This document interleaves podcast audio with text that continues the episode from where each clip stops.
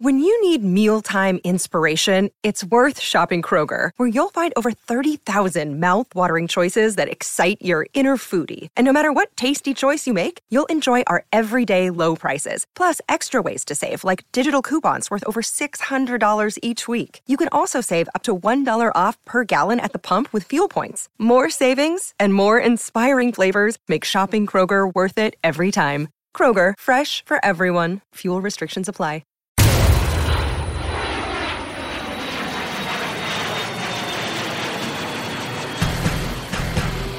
Hello and welcome to Flight Deck, an inside look at the New York Jets. I'm your host, Rich Cimini. I cover the Jets for ESPN.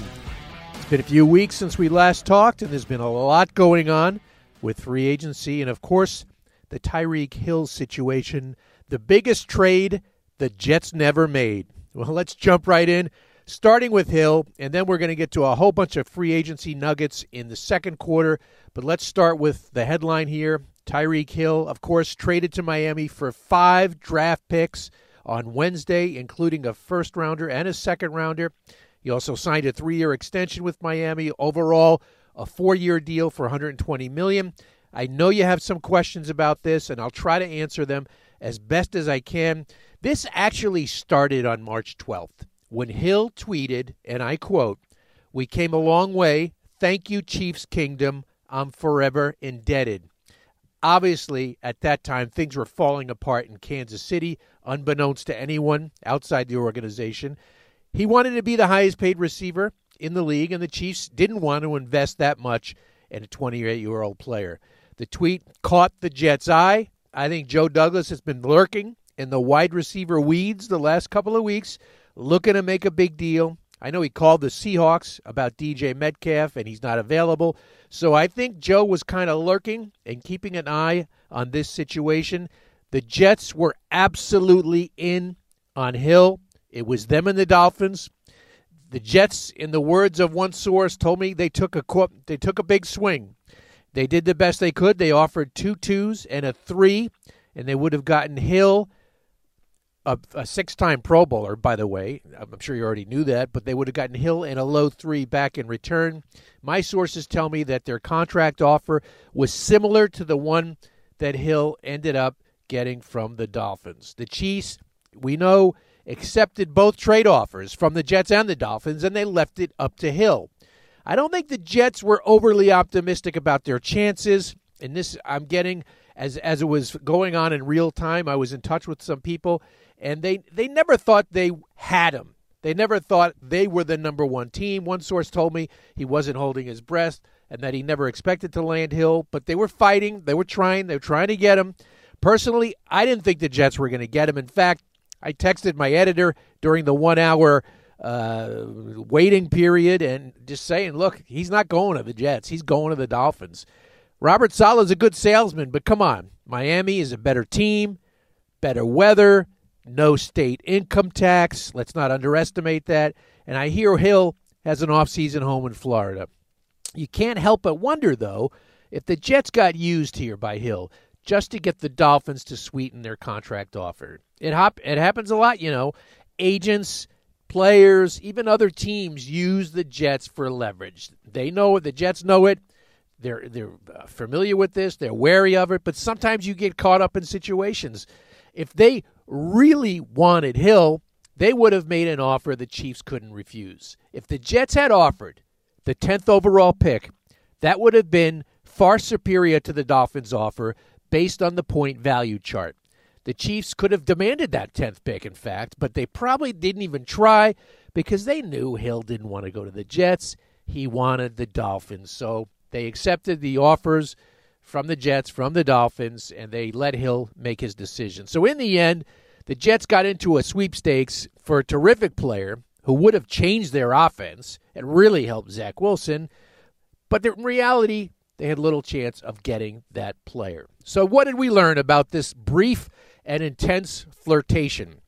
I was thinking of the uh, line from The Anchorman when uh, Will Ferrell's character says, "Well, that, that that escalated quickly," and that's exactly what happened with this situation here. It escalated quickly. So, what did we learn? Well, Joe Douglas isn't afraid to make a big move. He's been hinting about it all offseason. saying he was positioned to strike if the opportunity was there. It wasn't lip service. Also, sources tell me the Jets strategically backloaded their free agent contracts in part to create flexibility in case something like this came along. He just couldn't close the deal. So, what else is new? And I'm sure you're frustrated seeing your team get involved in a high profile player and coming up empty. Part of it is the Jets tax. You know, it's a bad team, a question mark at quarterback, yada, yada, yada. Sometimes you have to overpay for these kind of players, and Douglas refuses to do it. Now, he's made some good moves this offseason, and I'll get into that in the second quarter. And I think what you see with the Jets is they're driving along the road nicely in a Toyota Camry, but some of these teams in the AFC, they're racing past the Jets in Ferraris. Slow and steady can be good, but sometimes you have to get a little crazy and throw caution to the wind. And right now, I don't think the Jets are progressing fast enough. But the, with the way some of these teams are making these blockbuster moves in the AFC, so what happens now at wide receiver? Well, obviously they could take one with the first round pick, either four or ten. I would guess ten is probably the better spot. Douglas will continue to monitor the trade market. One name to watch A.J. Brown is looking for a new deal in Tennessee. He's a fantastic young receiver. He's entering his fourth year. He's got only one year left on his rookie deal. GM Titans GM Jon Robinson said at the scouting combine that they're in preliminary talks with Brown and they'll get around to it eventually. Well, if that blows up, I'd watch the Jets. You know, not only is he good receiver and would fill a need, we know that Brown and Elijah Moore are very, very close friends. They played together at Ole Miss. Moore told me last season that he and AJ talk every day. They're in constant communications. I'm not predicting anything. I'm just saying that would be a situation to watch. If the Jets don't trade for a young guy who's in, you know, in a contract situation, then obviously we revert to the draft and all eyes will be on wide receiver during the draft.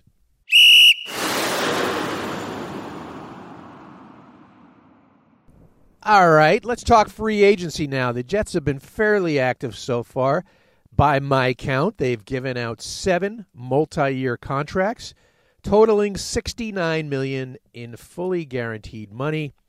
Uh, that is slightly lower than what they gave out last year, but uh, you know, still a pretty good chunk. Uh, let's go through some of the players. I think the Jets, you know, I think the best move they made by far was getting Laken Tomlinson. He'll be their starting right guard. Very good run blocker, only 30 years old. He'll help the interior of that line for sure. Um, he knows the scheme, he knows the coaches. It should be a seamless transition. The only question is that he has never played right guard. He's been a left guard. I've talked to some veteran offensive linemen. They say that, yeah, there might be some growing pains, but that it should be able to overcome it just because of his experience and his background in the scheme. I thought this was a good contract for the Jets. It's 13.9 fully guaranteed. Uh, for practical purposes, there's a $26 million guarantee, which is pricey, but if he lives up to his potential and plays the way he has been, I think it's a good deal. Uh, the most interesting thing is, you know, the two tight ends coming in, uh, C.J. Uzomah and Tyler Conklin.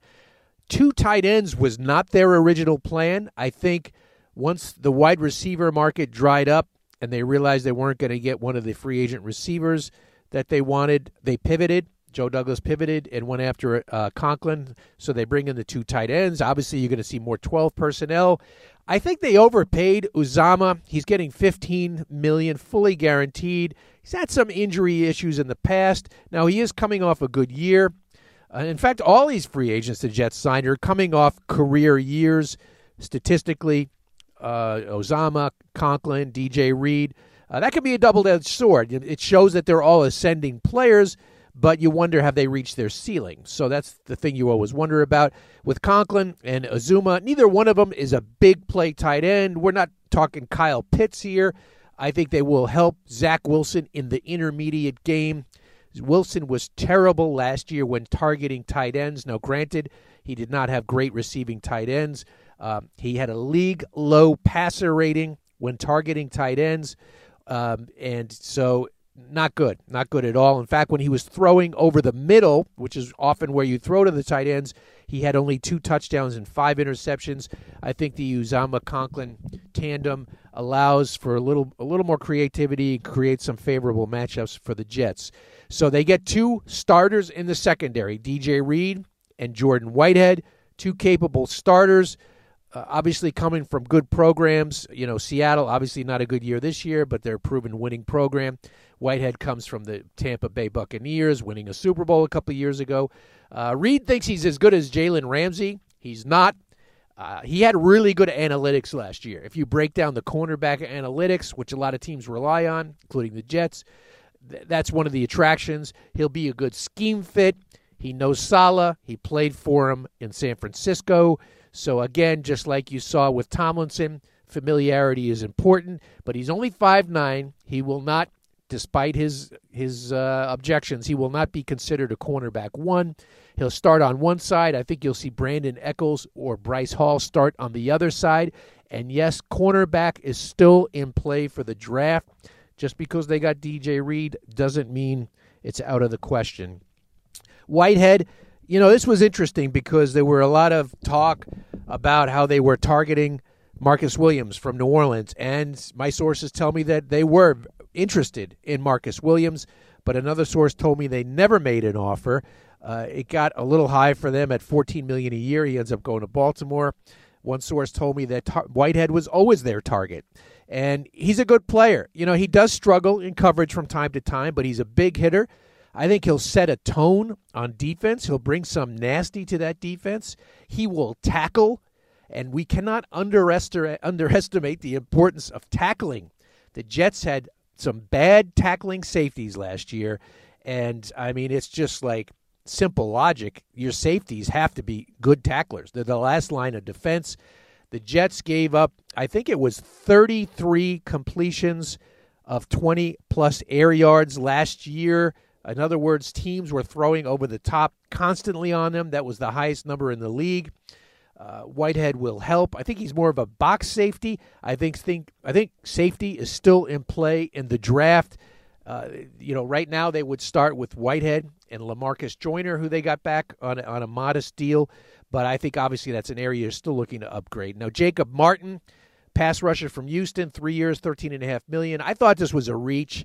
They gave him six million fully guaranteed. He's a situational rusher. He won't start. He's undersized. He's only in the 240s. He's not good against the run. I think the Jets fell in love with his analytics. He's got a really good get off time. His pressure percentage is up there, but career high, four sacks in a season. He's not a closer. I just really wonder how they're going to use him. Well, I know how they're going to use him. He's going to be a situational rusher. He'll be like a third or fourth defensive end, and he'll rotate in, but I think he'll be a liability against the run.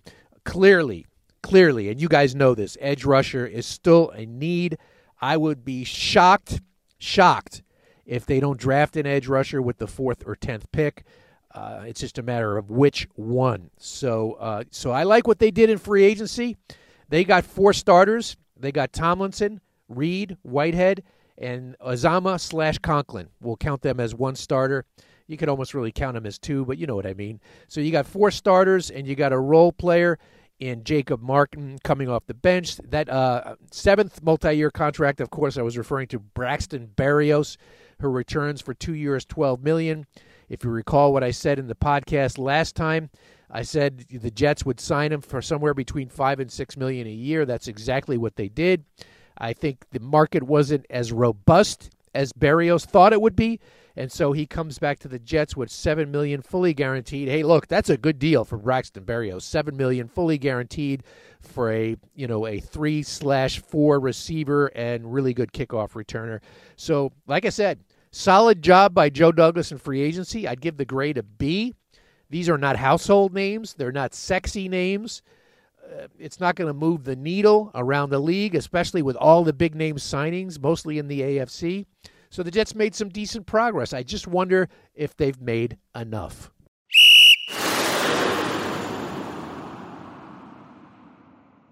And it's Twitter time. Questions pouring in today. Uh, so many questions on what the Jets have done, what they might do this offseason. So let's jump it in, jump right into it with Alex at, at Alex Dimfel. Rich, what do you expect the Jets to do with the four, first four picks they have? Do you think they'd go with Drake London at four and Sauce Gardner at ten, or edge and wide receiver? Also, do you think they uh, would draft Zach's old running back from BYU? Well, let's get to the top four. Uh, you know, like I said earlier, I think edge rusher will be one of those spots. I could see them going edge at four and then Drake London at 10. Uh, I've written this. Everyone thinks they will take Kayvon Thibodeaux. I, I, I, am not so sure that will happen. I am not so sure he's a jet kind of player. Uh, I could see Travon Walker there, or maybe they go um, with something else. Maybe they go Sauce at four and then hit on a Jermaine Johnson at 10. He's a player from Florida State that they like a lot. So there's a lot of different combos the way they can go, but I think those first four picks are going to be edge, wide receiver, corner, and then fill in the blank, you know, best available. In fact, I wouldn't even be surprised if they trade one of those picks. Uh, they could trade 10 for a future one. I think that's something Joe Douglas would be interested in doing. And uh, I am not sure about the running back from BYU, so I don't want to give you a wrong answer there. Uh, the next question at Central NJ Guy. Uh, Mekhi is coming off an injury where he did not play a full game last season. Will the Jets draft a first round OT? Uh, is either insurance for Mekhi and Fant. Fant had a great year, but he's 30, only one year remaining on his contract, or they wait until the later rounds. Well, uh, Central Jersey, I think uh, they will probably wait I think Joe Douglas kind of boxed himself in here a little bit. Uh, I, I, let's say they're picking at four Ike Ekwonu, who, from every scout that I've talked to, is in love with Ike Ekwonu. You know, they say he's an absolute beast and future star. But if you draft him at four, then you have three tackles. You have Becton, Fant, who, who the Jets really like a lot, and then you'd have Ekwonu. What do you do then? You can't move one of them to guard because you just paid a fortune for Tomlinson and you already got Vera Tucker. So that's why I think they will not address offensive line at the fourth pick. It, if they do, I think it means that Mekhi Becton is going to go elsewhere. Uh, and I don't think they want to trade Becton. I think they want to see, give him one more season to see if he can f- fulfill his immense potential. So that's why I think no O line at four. I think you'll see a Fant Becton combo at tackle this year. Next one from at the Phenom 06. How come the Jets haven't shown interest in J.C. Tretter? He's better than McGovern and hasn't had the hottest market. He might make another excellent addition. Uh, you might be able to move McGovern to guard. They're not going to move McGovern to guard. He's either a center or he's going to be out. And he could very easily be out. If the they, the Jets were really, really interested in Ryan Jensen who ended up going back to Tampa Bay for three years, 39 million. The Jets were in on that one. They wanted to upgrade there. That would have been a good upgrade. Uh, once again, maybe they got used in negotiations to get, you know, for leverage. But uh, I think they're leaning toward McGovern right now. J.C. Tretter is a, is a guy who's been around a lot. He's a little older than McGovern, uh, but he has had some lingering knee issues that I think might be a little bit of a concern. I'm not ruling it out. Uh, something to watch. We definitely know the Jets are not locked into McGovern. We definitely learned that this offseason. So uh, maybe they draft one. You know, maybe they pick up a free agent, but it's something to watch. At Dan Schnock has a good question. Uh, amid some of the recent tra- changes on the coaching staff, it seems like there's more emphasis on succession planning than in the past, which I think is a great sign of Saleh's leadership. What do you think? Absolutely. I think he's trying to create a pipeline uh, for of coaches and that's what smart coaches do. I mean, you're seeing it on offense. They have Mike LaFleur as an offensive coordinator. I think Saleh is really confident that someday LaFleur will move on to become a head coach. I don't think that's anytime soon, but you always want to have someone in the pipeline to take over. Rob Calabrese, they're very high on. He sticks around this year as a quarterbacks coach. Gone is Matt Cavanaugh. Gone is John Beck, back to private uh, tutoring in the quarterback world. So I think he set up something there on offense. Now they almost lost Calabrese. The University of Kentucky wanted him to be their OC. He did not get that job, so that would have disrupted things a little bit. Eh, but I think on defense, probably trying to set up a very similar thing. That's hey, look at Belichick. That's what he's done for years. He always tries to develop young coaches. He brings them in. They work in the as quality control guys. They work like a zillion hours a week. Don't make much money, but that's where they learn the game. And I think Tra- Saleh is trying to create something similar, which is good. At Greg Romano nine, is the organization really bummed about land, not landing Tyreek? Do we know what the Jets offered? Yeah, well, we do know what the Jets offered. They offered, uh, as I said earlier, they offered the two two twos, a three, and they would have gotten back Hill and a low three. So I thought that would have been a really good trade for the Jets. Now the contract would have been massive. You know, 28 year old receiver who relies on speed. Once he loses that speed, which is going to happen inevitably, is he the same player? I still think it would have been a really good trade for the Jets. I would have given up my two twos at a heartbeat to get Tyreek Hill. He would have made Zach Wilson that much better at quarterback. Are they bummed about losing him? I think they were realistic about it. I think they knew they were the underdog going in and they gave it a shot and it didn't work out. So I don't think they were really bummed. As I mentioned at the top, I think as they were going through it in real time, I think they were more or less resigned to the fact that he wasn't going to land there, but they gave it a shot.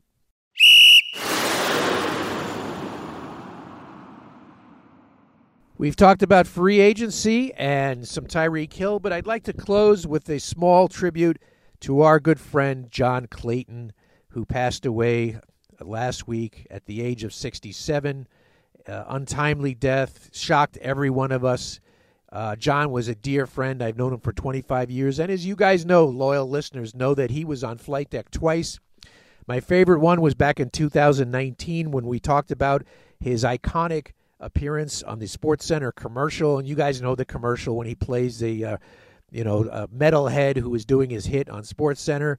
It is absolutely legendary at ESPN and he talked about it about how he loved the script immediately and that he flew down to LA to film it. He said there were 65 people on the set when they were filming it. He said there were even two hairdressers, hairdressers, which shocked him because he doesn't even have that much hair. And he said it took 28 take 21 takes to do that commercial. He said they nailed it after about 10 or 11, but they kept on doing some extra takes, which became outtakes, which uh, I guess you can pick them up on YouTube. But he just took so much joy in telling the story of the commercial. It was one of his pride and joys, and he just loved talking football. And he really changed the way we cover football today. He was ahead of his time in terms of reporting on the salary cap, transactions, even the minutia of football. I can't tell you how many times he would call me and ask for contract information on no-name rookie free agents, all because he had to complete his data you know, he inputted all the contracts into a spreadsheet. He kept everyone in the league for every team. He was just obsessed with it. He loved football. He could talk for hours for football. We did talk for hours for football as recently as 10 days ago about the Russell Wilson trade. So it hurts my heart to say that he's gone. He was a dear, dear friend. Condolences to his wife, Pat, who I've met. She's a wonderful woman. And condolences to his family. The late, great John Clayton will never be replaced. Thank you for checking in this week on Flight Deck. We'll be back before the draft. I want to thank my producer, Jeff Scopin.